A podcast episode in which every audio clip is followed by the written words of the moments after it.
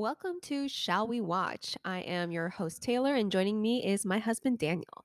Hi, everyone. I, I was just telling her before we started that we were recording right in time for my nightly allergies to kick in. So yeah. I normally, I promise, don't sound this nasally. Oh, I, I say that. Probably people who listen that know me will tell me that I often do sound this nasally.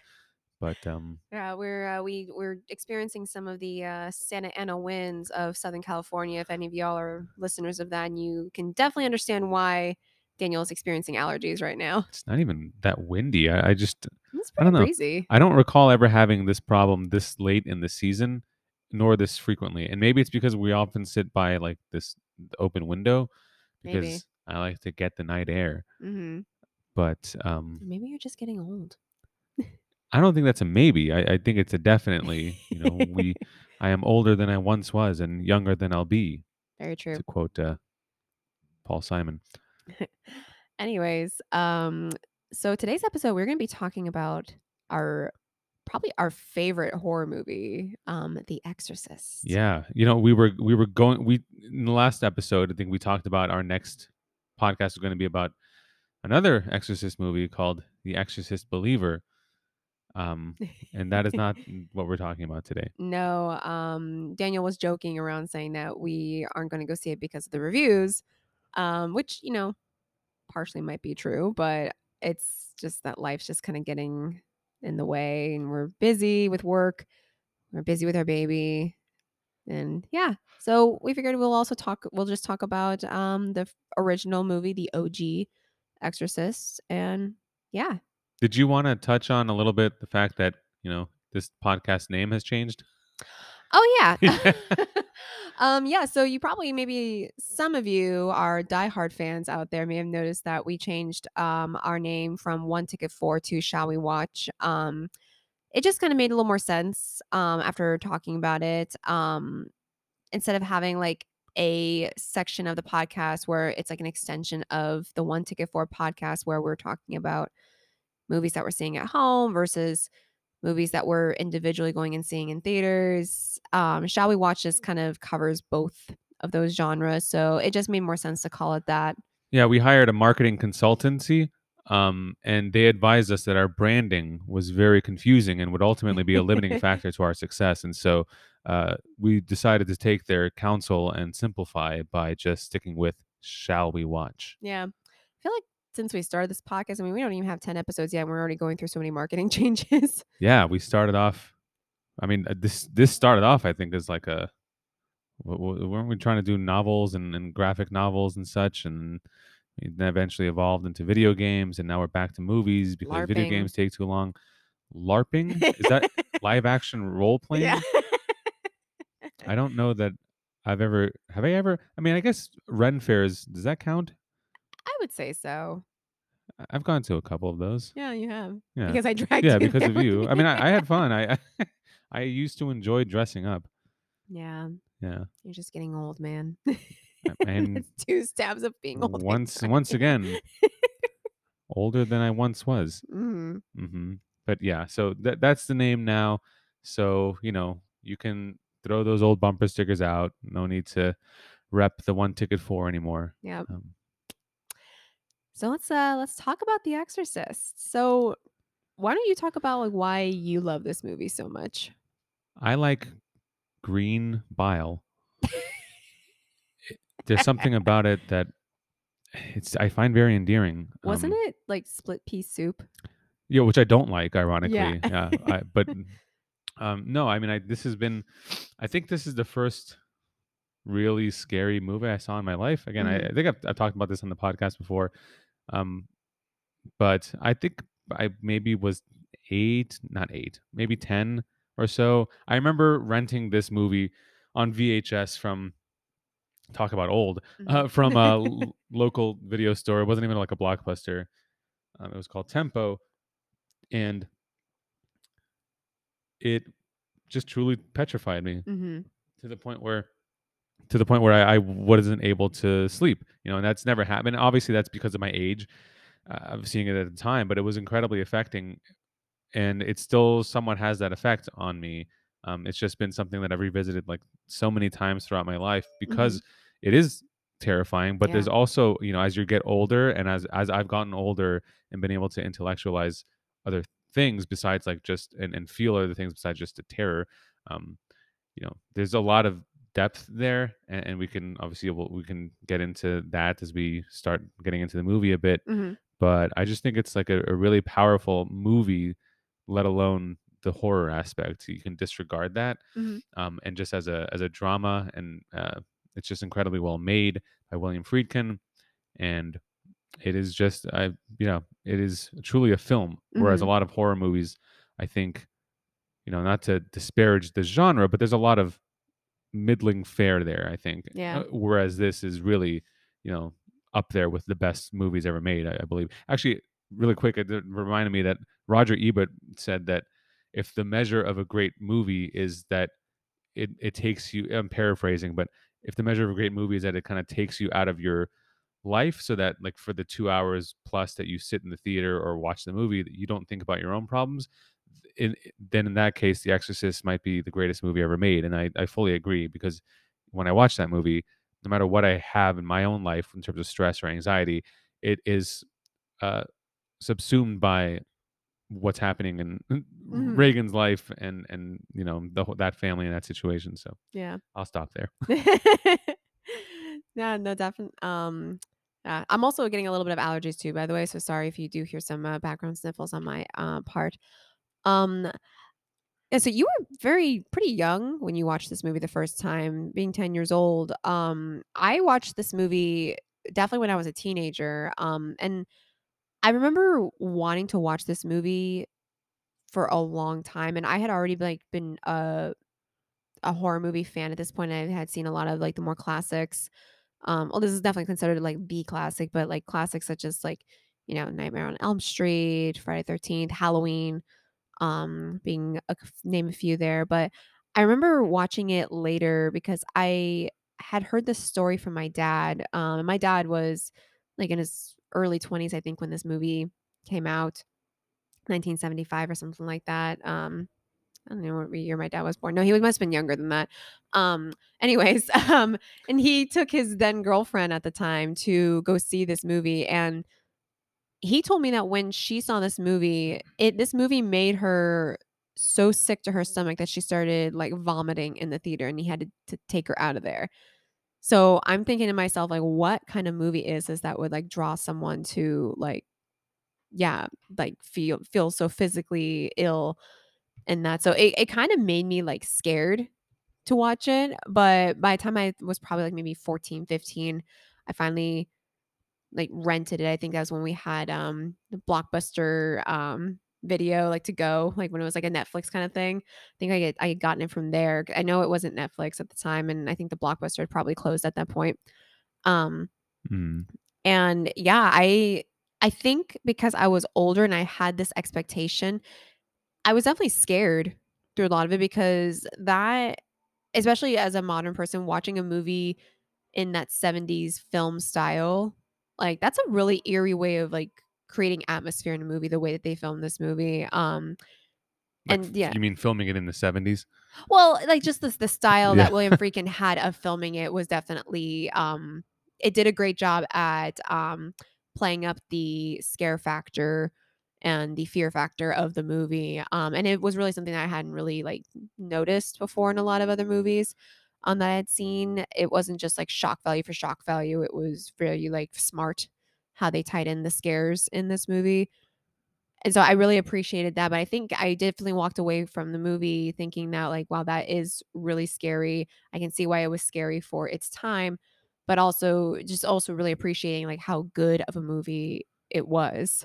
Yeah, it's definitely a slow burn. I don't, yeah. I wonder how, like, I, I don't, I'm not in touch with a lot of Gen Z folk, uh, really just people younger than like you. So and um, I'm not that much younger than you. Yeah, so you know, be ready to join the old uh, category soon. I'm already you, old in comparison to Gen Z. Everyone is old compared to someone. I, actually, yesterday I actually said this to a uh, to a waitress I had who said she was twenty-two, and I called her old relative to other folk. Other folk being like our daughter. Yeah, exactly. So Yeah, it is. I- I'm wondering what, you know, how they would react to the movie today, given that it is from nineteen seventy-three. So it does have, you know, the, the the the way that movies are made and edited specifically has changed drastically since then. And so I know how they would react to it. Do, there probably are like a lot of reaction movies out, or videos out there on TikTok and whatnot. Yeah, they wouldn't be watching the movie, like they would actually be watching it through their phones and filming a TikTok about it and putting a bunch of like audio and stickers on it. Yeah, stickers. Yeah, um, which is just yeah. I need a drink hearing that. Um, but it's uh, yeah. I think that's why, for me, the horror is so effective and lasting, because it's not at all gratuitous, and it yeah. does it just it's told in a very grounded way, even though you're dealing with things that are, I guess, depending on your belief system, but they are obviously um not, you know, your everyday things, unless you know unless you're deeply Catholic, which mm-hmm. you know that, that that's another reason why I think why it was effective for me. Not that I'm deeply Catholic, I'm not probably Catholic. I mean, I'm not Catholic at all in the sense that I never go to church or anything, but mm-hmm. I was baptized. I was born Catholic. And so there is this, I think, inherent, inherent and inherited guilt that comes along with that. Mm-hmm. And, and this movie deals with that a lot. And, you know, just overall thematically, I think the thing that I find really fascinating about this movie, and where I can't kind of square it with my own belief system, is that like the movie ultimately to me is about the shortcomings of secularism. And I, I think mm. I've talked to you about this probably a little bit in the past before mm. when we've watched it, but like just the fact that, you know, you have Ellen Burstyn's character as a movie star. Um, Interesting choice for who, like for that to be her career. Uh, well, I think it's intentional. Mm-hmm. Uh, again, I don't, I mean, this is based on a book, right? The, yeah. Uh, so I, I'm sure that's the same there, but like the it's an interesting choice also, even with how Hollywood stars are regarded today mm-hmm. by certain sectors of the population as a sort of like, you know, the the the liberal, godless kind of society. um, but they're they're obviously not, you know, devout in any way. They don't have any kind of they're secular, so they don't have any kind of religious beliefs that mm-hmm. gonna govern their daily lives. Um, and you know, when this stuff starts happening, where do they go? They go to the to doctors. They mm-hmm. go to all these different medical exams, and you know, these are just terrible things. They're like probing her, and it's just that's so Ugh, hard to watch, especially so hard to watch. You know, now you know it's always hard to watch, but you're thinking about it in the context of being a parent and having a daughter. It's like my mm-hmm. just you know, God forbid that. Um, ironically, yeah. I say this, um, but like at at the end of all that, they didn't have any answers because those are the limitations and the shortcomings of like our sciences mm-hmm. and, and all the, the perceived like facts that we have. Well, I mean, maybe there is something out there that cannot be explained through that. And there's a ton of stuff, right, that science can't explain. Oh yeah. And I mean, so the science is, in this movie could not yeah, be explained. Yeah. And this is an exploration of that, because like, I, obviously my, my whole life, uh, I've been at having varying degrees of doubt mm-hmm. about the big picture stuff. Yeah. And so, um, and much more fervently, I think, when I was younger and, you know, really kind of getting into this movie, mm-hmm. not when I was like ten, but you know, in my teen years and into my twenties. Um, and so, but th- that's, this movie always made me kind of question that about myself, like, mm-hmm. because what, how can you be so dogmatic about the absence of something when there's just no proof either way? Like there, there has to be, you have to allow for the possibility that in circumstances that are just truly sp- uh, unbelievable, that th- there could be something that you don't understand that is governing that. Mm-hmm. Um, and, and Father, uh, what, I, I, I, I'm blanking on his name. It, it's the, it's the senility. It's getting to me, the Father age, Harris? um, the young, mm-hmm. yeah.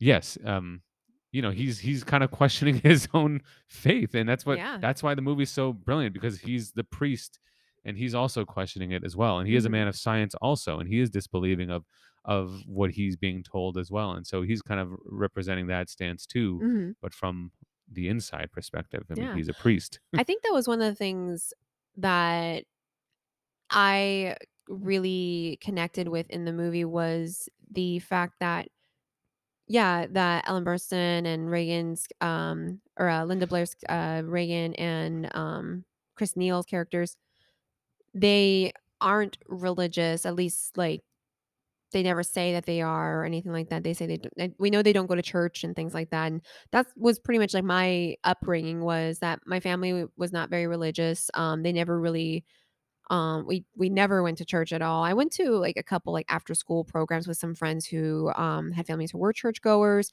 but it just wasn't for me because again, I didn't grow up with that. Um, and watching the movie as like a teenager and then seeing that and then knowing that, you know, it's more so in your favor if you are a Catholic family to get exorcised.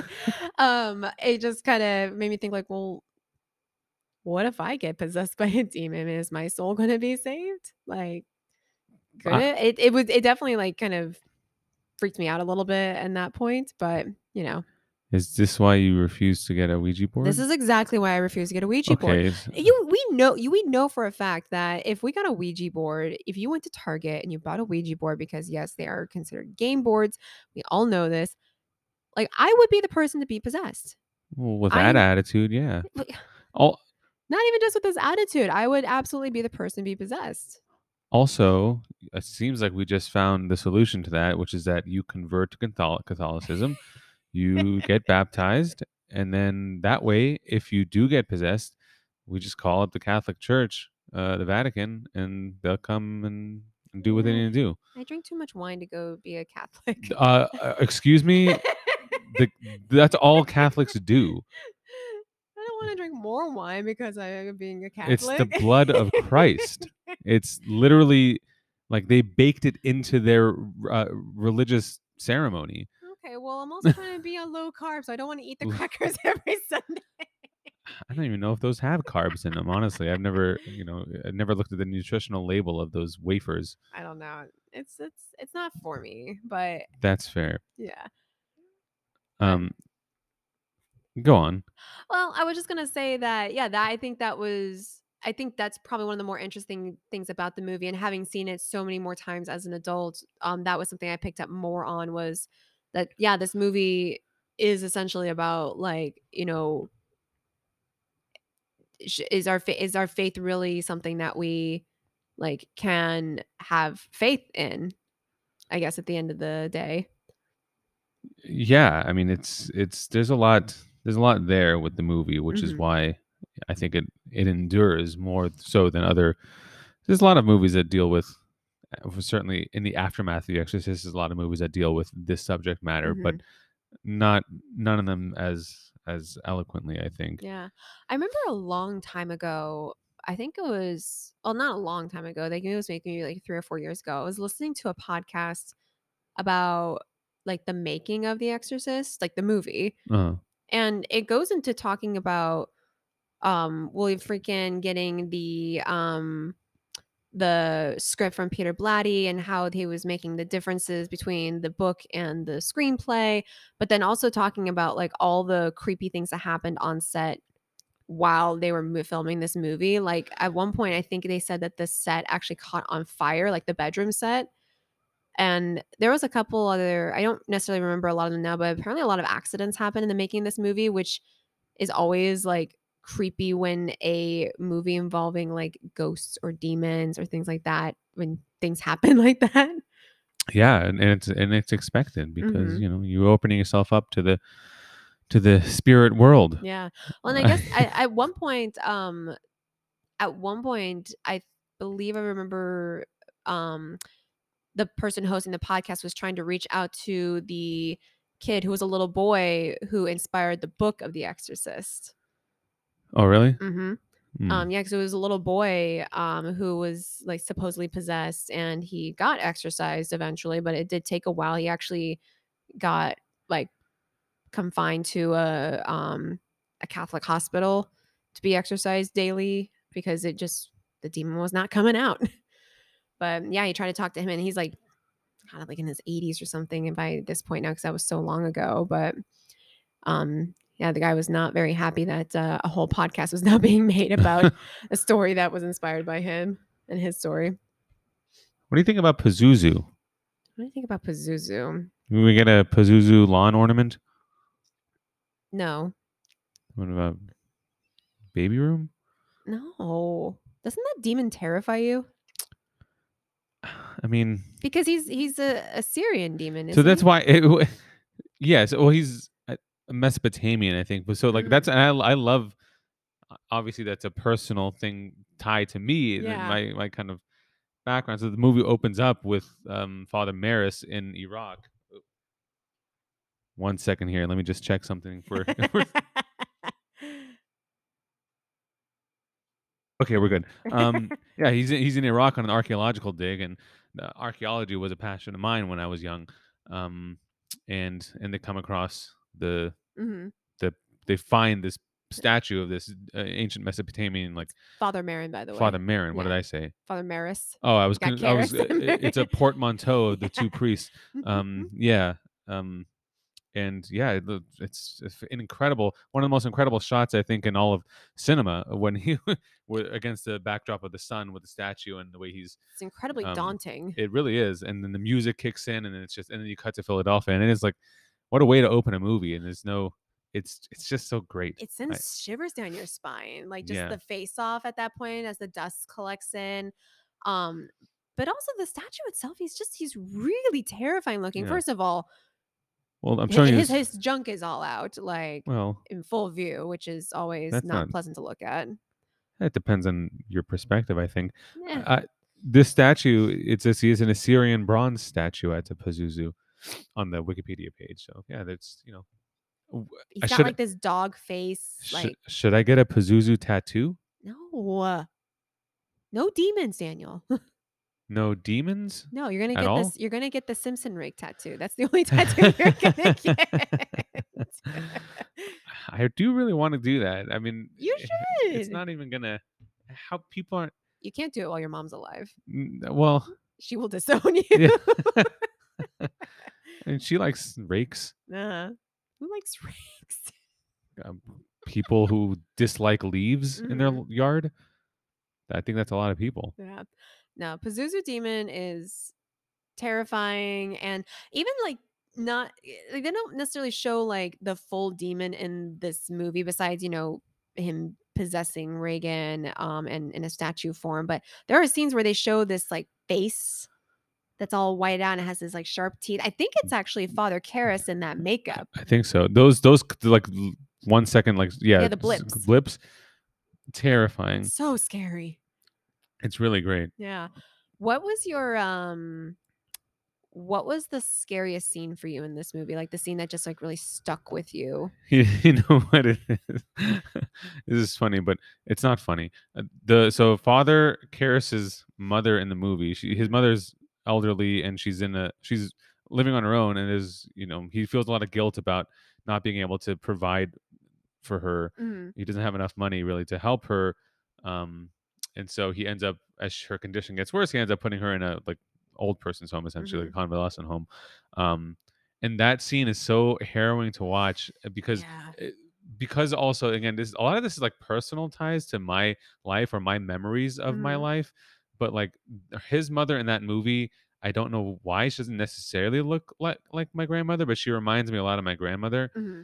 Um, and you know my grandmother spoke a lot of languages. English was like her seventh eighth language, and so she had an accent when she would speak English, not the same accent obviously as as uh, Missus Karras, but um yeah there was just some similarity there in like look and and uh, that so th- it's it's this it's that combination of that scene of him leaving her in that convalescent home and then the callback to it when they're doing the exorcist and exorcism and you know they're in the room with the demon or with possessed Regan and uh she's she talks like his grandmother or his mother rather mm-hmm. and she she says, why you do this to me, Demi, why? Oh. And that truly like really gets to my core. Like you it, saying it, that now just got to my core. Why you do this to me, Demi? Oh, it, it's it's um And it's that's harsh, especially for people who, because yeah, it, it's like a familial relationship thing. Mm-hmm. And so if you're close, if you're especially if you're close to your parents, your mother, like, and you understand like the, the position that that man is in in that mm-hmm. case, because it's just uh, absolutely heartbreaking. And yeah, so that's that's my vote over like, and it's very psychological, right? It's not mm-hmm. like the gross out scenes. Like I said, I'm I'm somehow enticed and uh, you know by by the bile and, and whatnot, but. Gross. Yeah. Um, before I go into like what scene um I find to be the most terrifying, you know that uh, in that same scene, I think it's the same scene where she or the D where Pazuzu is doing that uh, "Why you do this to me, damn it" voice. Or no, I think it was actually a scene prior um where he the demon is basically give like saying all these voices, and then he also says the uh, thing that the homeless man says, like, "Can you help a poor old boy, father?" Uh huh. Um. So if I remember from the podcast correctly, that was an actual like uh homeless man. He wasn't an actor.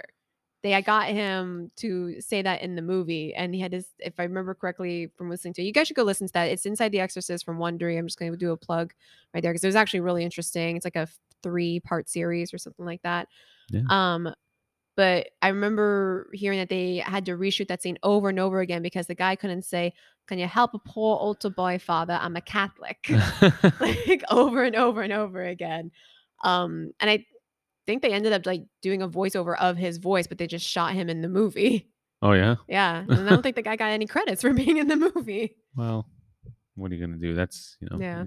non non guild. You know, mm-hmm. That's the problem. Yeah, I think one of my scenes that I found the most terrifying, and I still do to this day, and it's a, something that they don't ever really show in the like when they're showing the movie on T V, but it's the it's the crab walk down the stairs scene. I think they don't show. I, I know. Yeah, that, that is terrifying. Mm-hmm. I think wasn't that part of the director's cut? It's part of the director's yeah, cut because they never show it on television. It's not in any theatrical. But yeah, that the first of all, the um effects that they do for this movie is just it's very very good. The way that they have her crawling down. I think it's a, a um I think it's a person like an actual person who's like maybe one of those. Uh, Oh God, what do you call him? A contortionist? Yeah, I think it's like a contortionist going down the stairs. But then it's the scene where she opens up her mouth at the end. Oh, and yeah. Like all the blood just like coming up of her face. And it's just, ugh. Yeah. Oh, I'm getting chills just thinking about it. That's one scene. Um, I mean, there's so many of them. But... There's a lot of unsettling. Like just even, so the scene, it's early in the movie uh, the, where uh, Chris, Ellen Burstyn's character is having mm-hmm. a party. And it's, you know, that party oh, scene yeah. and mm-hmm. everyone's having a good time. They're singing, they're drunk, all that. Mm-hmm. And then she comes downstairs, little Regan, and you're going to die in there. Yeah. Just real, just, just with a straight face, just wide eyed. You know, yeah. You're going to die in there. And then just pees on herself and on the floor. And it's, that's like harrowing to see. As a mother now, if my daughter did that, came into the room with that, I don't know what I would think. And I think Ellen Burstyn does a really great job of showing that like distress when she's like, "Oh my God, what is happening to you?" Um, yeah, I think I think that probably scene is the the scariest one, the crawling down the stairs scene. But I mean, yeah. There's also the actual like cross scene, which I don't want to go into details for because that's just oh, it's yeah, yeah, yeah it's, it's very, vile, yeah. It's vile. Um. Yeah, this movie's just, it's so good. And it is shocking. In nineteen seventy-three, you can see how that would be even more shocking because the things that it does build to, even though it does take some time, mm-hmm. um, the payoff is certainly there. Like, this is not tame stuff by any no. standards. And, and I mean, the seventies kind of were, I mean, let's be honest, a lot of stuff happened in the seventies besides just in movies and whatnot. But in the movies in general, because there's a lot of movies that came out then that really were... like, I don't want to use the word raunchy because that's not the right word, but just like really raw, like in a lot of things. Like Wes Craven came out with a couple horror movies in the seventies too. Like there's this movie called Last House on the Left, which is just horrifying to watch. I still cannot watch that movie to this day because it just involves a lot of things with like assault and yeah. stuff like that. I mean, they were, you were coming out of the era of like of Vietnam and, and mm-hmm. the disillusionment of, of that, and so you had a lot Dance of like murders. Yeah, you had a lot of like really grounded, gritty um, um, movies that were coming out that were, yeah, again they were they were kind of depicting a seedy underbelly of of mm-hmm. of life, um, and really more interested in that in, in, in a realistic way. Yeah, I think, uh, and then you know obviously outside of the horror genre, people you know. Martin Scorsese and Coppola and all these people mm-hmm. doing things that speak to that as well. Yeah. Um, I think we need to take a little break, right? Yeah, we need a quick uh, Benadryl break. And we're not sponsored, but you know, happy to we... consider that. I'm a Claritin guy, but I can be swayed. Um, but yeah, well, let's, t let's take a quick break here and we'll be right back. All right.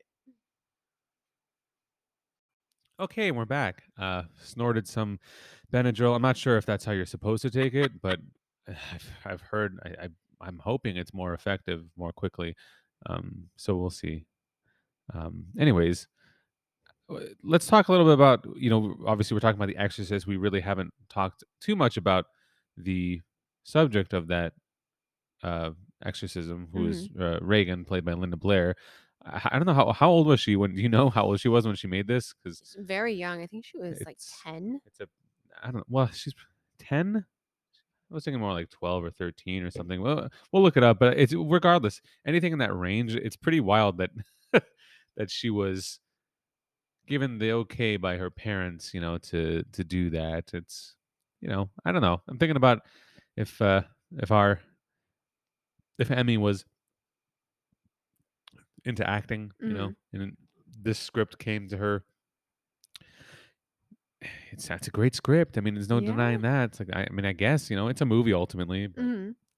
She was fourteen years old um, when she got casted as uh, Regan, and I'm thinking back on that podcast again. It's like it was really, it was really good. I really enjoyed listening to it. Um, she sounded like she was excited, and that this was like a dream role for her that she wanted to play this character in this movie, which, you know, for a fourteen year old actor, I mean, maybe she was just super smart and thinking like this is going to be her breakout role. I mean, well, probably yeah. any any movie, big movie like that, you know, you kind of know it's going to be mm-hmm. a thing, at least if you have an idea of who's making it and all that. Yeah, um, that's a big deal mm-hmm. for sure. And I mean, she definitely does a fantastic job at one, not only being the young sweet girl, but then transitioning from that into the possessed Regan that we see in the movie. I mean, that's that's very challenging, like to like progress into that. Yeah, but I don't know if she. You said young and sweet. It's impossible for me to view her that way, knowing what happens to her. And I'm wondering, and that happened. Obviously, that's the movie, mm-hmm. but I'm wondering how that impacted Linda Blair's career in general, because this is such a seminal role, and she was definitely typecasted. Yeah, I don't, I don't know anything else she's done other than this and its sequels. I don't think she really has done anything else, and I think if I, from what I remember from viewing her filmography years ago, and I can just look it up right now, but she definitely has not done nearly as much because this movie really limited what pe- what she could do. People just constantly associated her yeah. as the possessed girl. She is in a lot of horror movies that yeah. I've never heard of. I think that's probably one of the problems with um, oh. horror movies, is that sometimes people just get um, yeah, yeah. tied into that genre.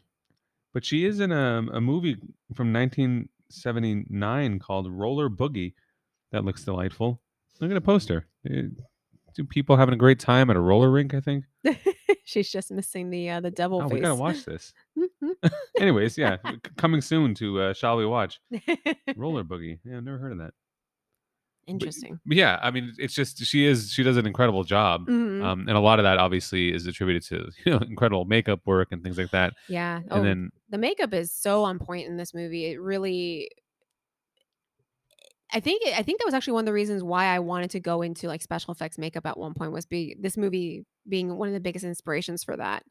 You know, as impressive as uh, uh, Linda Blair's makeup work is, I feel like the makeup work done on on Father Merrin mm-hmm. oh yeah is even better. Just considering that like Max von Sydow was not that old; he was in his maybe forties at this point, mm-hmm. and but he's playing an older per, uh, priest. And then when he became older, as he is now, it he looks, looks exactly, exactly the same. same. They it's... got it exactly right. It's like that, those you know, those filters on Instagram or whatever, yeah, or, TikTok, or TikTok. You know, make yourself old. But this was real application mm-hmm. of real makeup. That they really got it. Yeah, because it takes more skill to do it physically than to just do it through an app. Yeah, for for sure. You know, one of the things with um. this possession of Pazuzu, we grew, we were talking at one point about like Ouija boards um, and why I wouldn't want one in the house. I mean, this movie is the reason why I don't want a Ouija board in the house, because that's literally how she gets possessed. I understand that, but there are there's just no evidence that that actually is the case. What the heck are you talking about? And let me present let me present a filmic counter argument to this, which is the movie Only You. It's a nineteen ninety-four romantic comedy starring Robert Downey Junior and Marissa Tomei. It's a fantastic movie. Okay, directed by Norman Jewison. Anyways, there's a Ouija board in the beginning of that movie. And you know what happens? It leads to true love. No, it doesn't. Well, in a roundabout way, it does. Spoiler because alert, it does. It does in a roundabout way. We, sh- you know, we're not. Gonna- Let's just make this a mini uh, episode about Only You, because in that movie, the Ouija board gives her a name. The name is Damon Bradley when she's like twelve years old, and she's told that's the person she's going to marry. And then, you know, it's like she's about to get married to some other guy, and she's kind of settling. And then, lo and behold, out of the blue, some guy she's never heard of before, called named Damon Bradley, calls her apartment, and he's in Italy, and this sends her off on this journey to go find Damon Bradley, and then she does. Well, she finds a man calling himself Damon Bradley. Are Ouija boards supposed to tell your fortune? I, I thought that Ouija boards were just meant for you to talk to ghosts or the or the dead. You're asking you're asking an interesting question. I I think I found a flaw in the movie. No, it's not a flaw. Well, okay. Let me just say, let me just say this: the Ouija board is one element.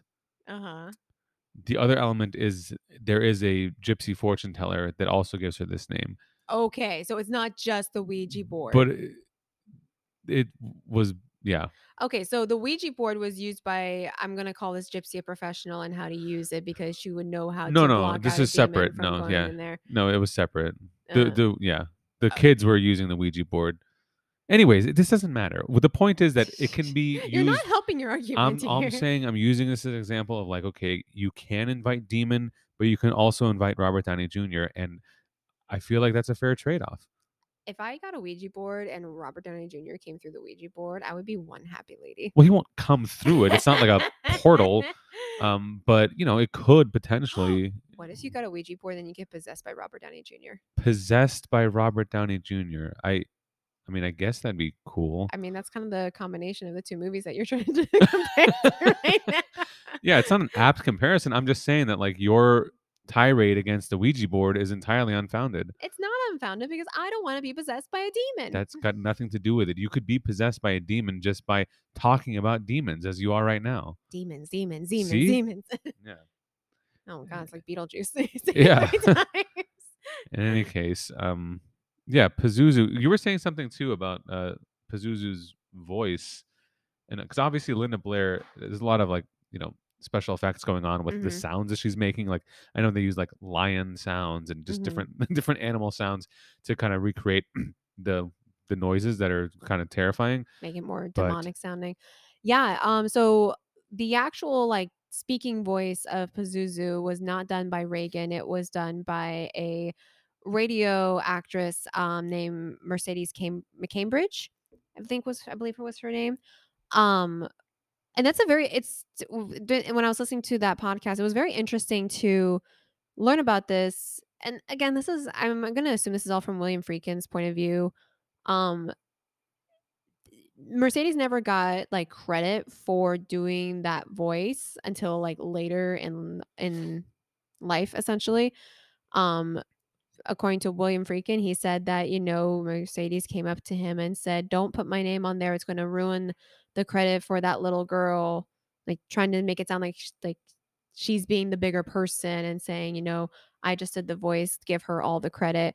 But lo and behold, the movie comes out, she doesn't have screen credit, and she wants to go ahead and sue William Friedkin really? for not doing that. Um, it's a very interesting thing. And I mean, guys, she a talented voice actor.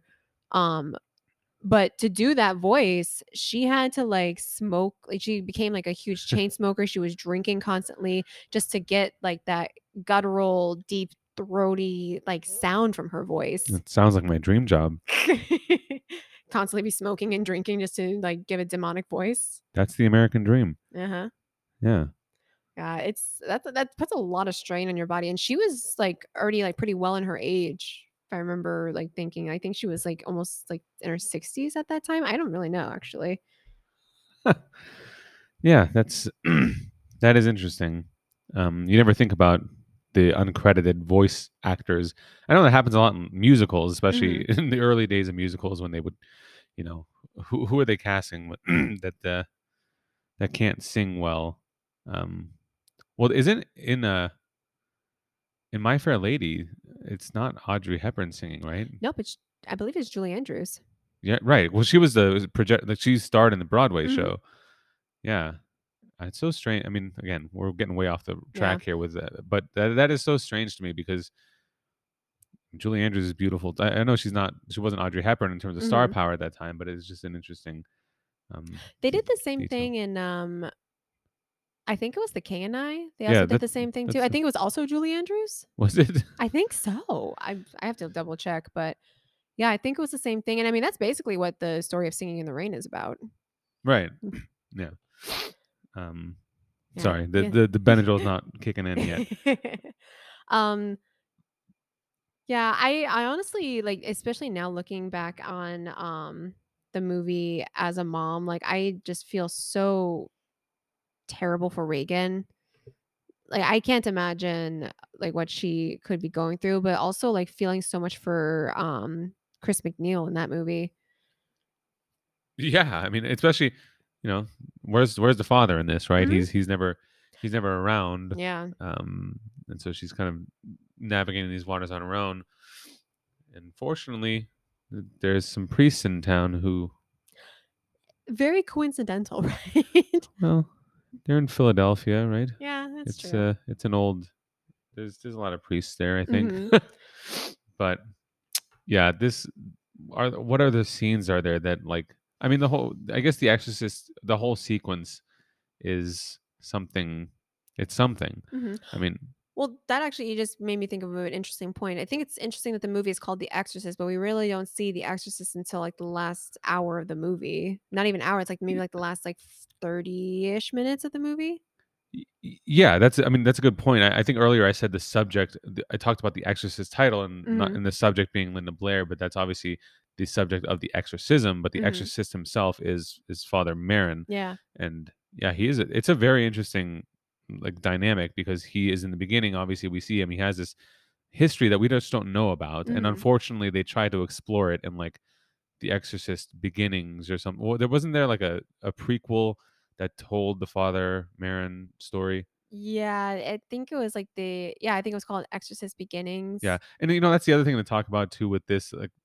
So we have The Exorcist Believer out. Mm-hmm. Haven't seen it yet, so I can't say. But obviously, the critical reception has not been great. Yeah. The the audience reception doesn't seem to be that strong, and so um, it this is now what the fifth or sixth time they've tried to do a direct yes. sequel or prequel to this franchise, mm-hmm. and but they're kind of doing like what um they did with Halloween, where they pretty much are erasing all of the other movies and kind of starting over with this one. This, well, how can that be? Chris MacNeil is a character in it. Well, no, I'm saying after the first movie, they're erasing all oh, of the other oh, movies. Right. Yeah. Uh, and, you know, that's interesting, the Halloween comparison, because it's the same uh, people director. Yeah. What's uh, David Gordon Green, I believe? Yeah. And, and I think Danny McBride's also producing this one as well. He also produced the... And um, Halloween, you know, one. Not to. Uh, I liked Halloween twenty eighteen. I did I think we, too. In, it was really, I think, successful for what it uh, was trying to do, and it was a good way to go back into that world.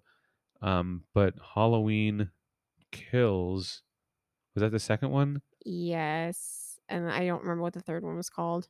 Halloween Forever, maybe. I think it's what I. I, I, I don't know. Halloween Ends. Halloween Ends. Yeah, that that sounds right. Yeah. Anyways.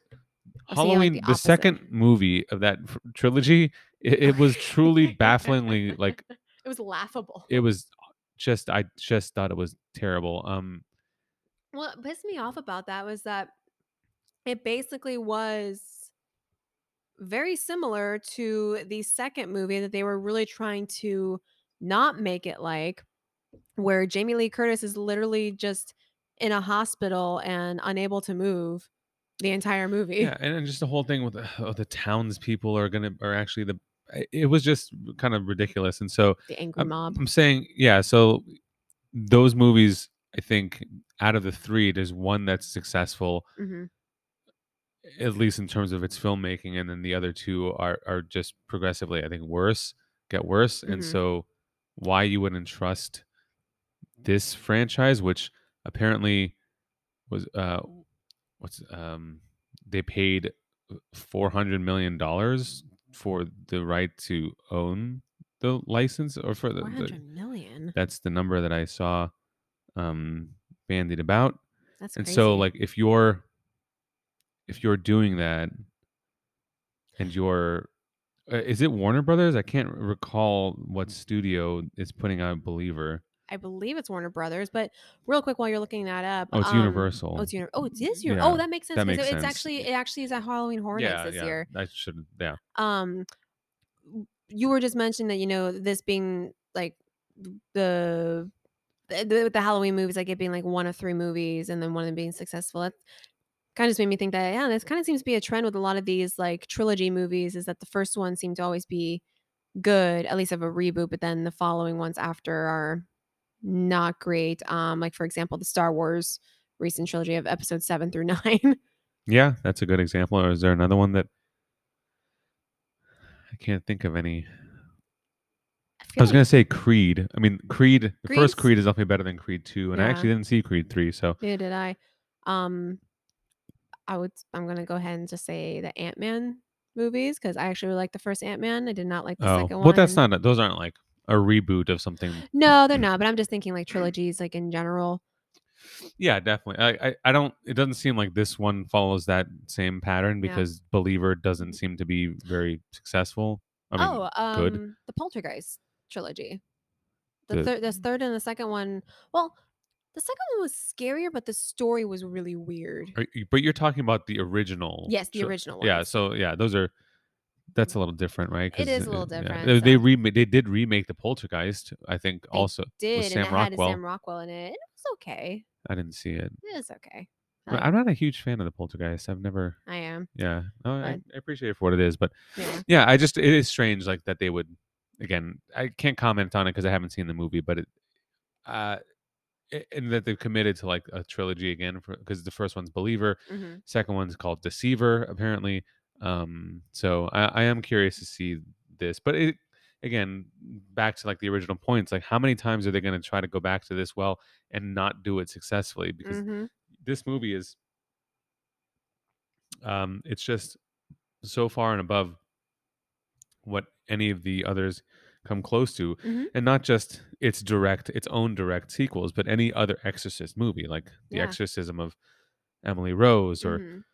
the Pope's Exorcist, which, you know, again, we we go back to our that last episode. Yeah. Um, so all these movies, it's like, man, it's it, it's really difficult uh, mm-hmm. to do this. There was a movie, I just had it on the tip of my tongue, a movie that what was it? It was a it was a reboot of one of these original horror movies that. It recently had a see. Oh, Evil Dead. Yeah. Yeah. The so, twenty thirteen or something. Yeah. Remember we watched that one, and it was actually like really like to me it was like a lot. It was really gruesome, really gory. Um, but I thought it was actually for like a reboot. I thought it was also really like scary. I thought it was a good reboot for that. And I haven't seen this uh, second one that came out like earlier this year. I think it was. But I know it's not a trilogy, but as far as it being like a reboot of an older like horror movie genre, I thought it was actually pretty good. Yeah, I, I mean, I'd, I'd never even seen the original, so I, I can't compare. The original ones were more campy. Yeah. Like really, really campy. Yeah, with the, you know, Top Gun Maverick being as successful as it was in, in doing mm-hmm. that same thing. And then what, Indiana Jones came out this year and tried again to...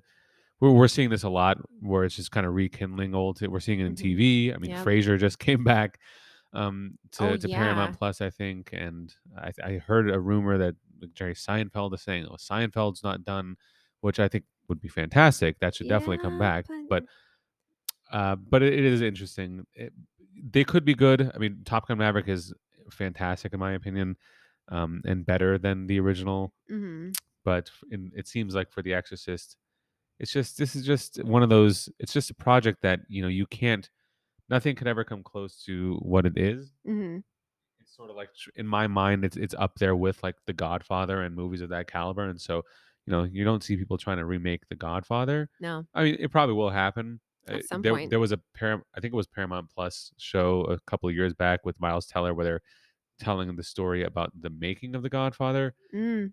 um, which called The Offer, which I didn't watch, but it, it sounded somewhat interesting, but not enough to compel me. Well, it definitely is going to be coming in the future soon because they're already talking about remaking the um, Lord of the Rings series. Yes, and that, that's not that... that's not even that old. I don't even think it's not even twenty years old yet, or is it? Uh, years old? I think the first one came out in two thousand one. God, I'm old.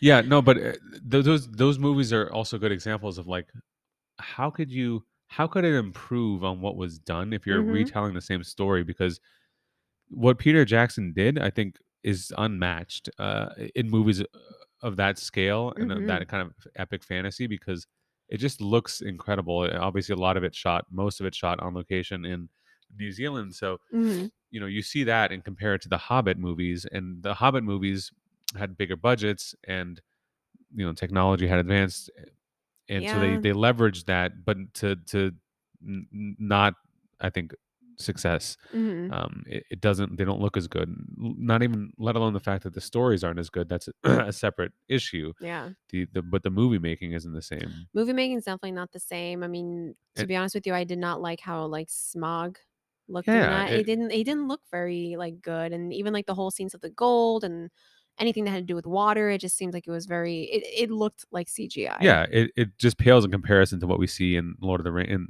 the it, yeah Lord of the Rings trilogy. Mm-hmm. And so I am very uh, dubious about the prospects of the remake, especially if, and I don't think he will be, Peter Jackson will not be involved, and so no, I don't think um, he would want to be.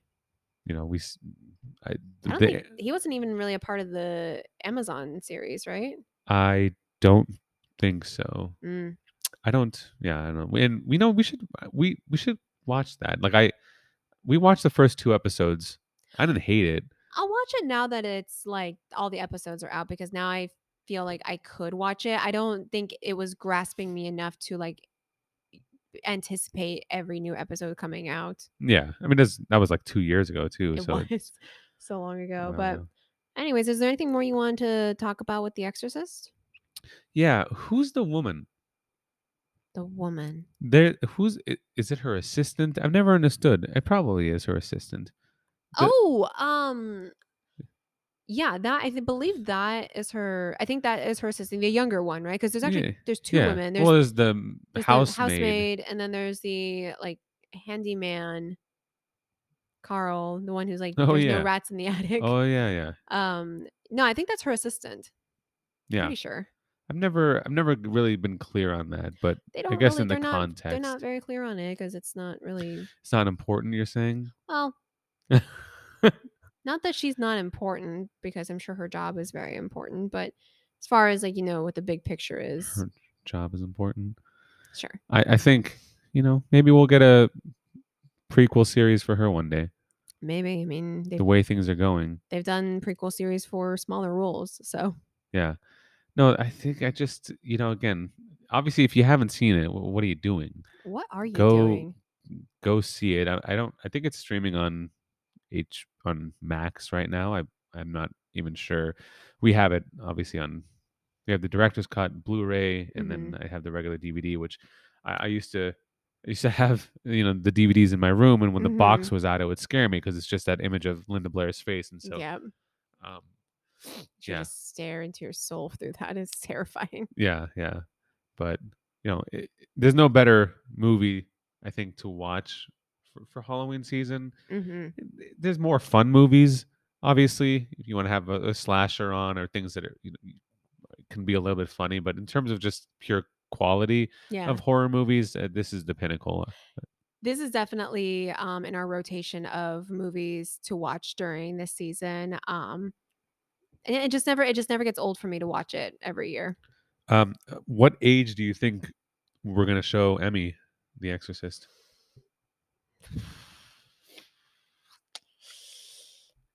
Well, considering that we were both pretty young when we both started watching like horror-ish movies, I think I'm okay with her watching it like ten or eleven. ten or eleven. Why? What do you think?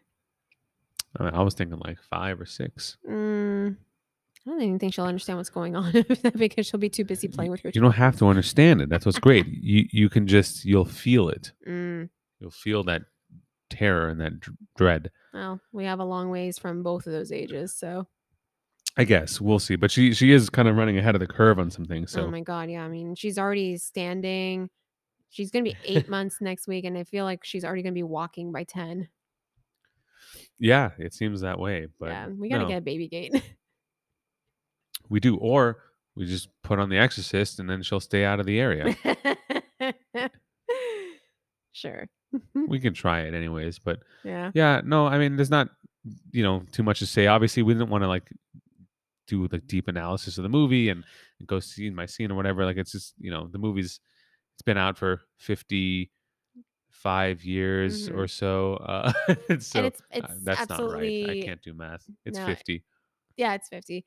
And it's, it's such a great movie on its own. It doesn't, like, to me, it never needed any of those sequels, but you know, no one's going to base that on my opinion. Wasn't the third one considered good? Or at least in, in like revisionist yeah terms. So the third one, this is why you and I watched the yeah. third one, because it was actually well regarded by critics at the time, but when we watched it we were like, what the heck is going I didn't on even know what was happening. It was following the detective, yeah who's a really great character, by the way. We didn't he touch on him like ca- I don't character. He's yeah he's just another one of those wrinkles that's like, this movie has no business having this, but it does have it because it's mm-hmm. like a, I actually yeah I, um I feel bad that we never really talked about him, because he's I mean, the fact that he's always talking about the boxer. Yeah. Yeah. yeah it, it's great. Mm-hmm. And just even the ending. I mean, ending on that note of him yeah. you know, having the same conversation that he had with with uh, with Maris. It's mm-hmm. uh, Karis, rather. Yeah. It's really easy to get those names confused. Yeah, I can see that. Oh, my goodness. I think we have to stop before I just... Yeah, Daniel's, I mean, Daniel's dying. I'm not... I just don't understand. Like, it's the window, babe. The window's open and it's breezy. And... Why, okay, let me ask this: uh-huh. Why do we have windows? You know. Oh, sorry. you you can answer that hypothetical question, but like uh-huh. this reminded me that we did try to watch a movie in which that featured no windows. Oh yeah. So I don't know if anyone out there has heard about Skinamarink. We might have mentioned it in a previous podcast, but like this is a, it's a. horror movie that came out last year. Is like a Shudder production, mm-hmm. so really small indie movie, had really strong reviews, mm-hmm. and it was apparently incredibly scary. And so we're like, well, it's, it's an experimental movie. Let's just check it out. It's on Hulu, um, and yeah, I talk about a disappointment. I just didn't like. We gave it thirty minutes. I was like, okay. It's filmed in such a style that's like, you know, it's intentionally grainy and it just looks really bad. It kind of hurts your eyes, to be honest. Um, but I was willing to go for it if something was happening, but nothing happened. At the thirty minute mark, it's like literally nothing has happened yet.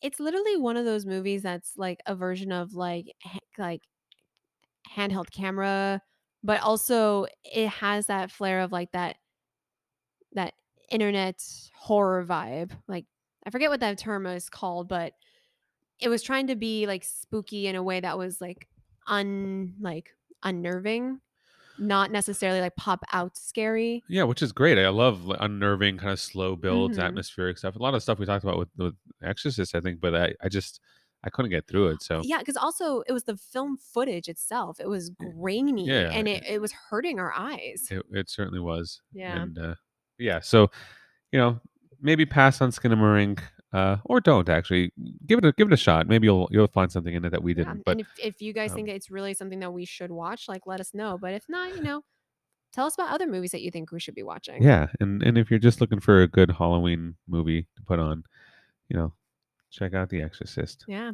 All right, we are gonna go ahead and wrap up. Make sure to follow us on all of our social platforms. They will be linked in the description. And thanks for joining us on this episode. Bye. Bye.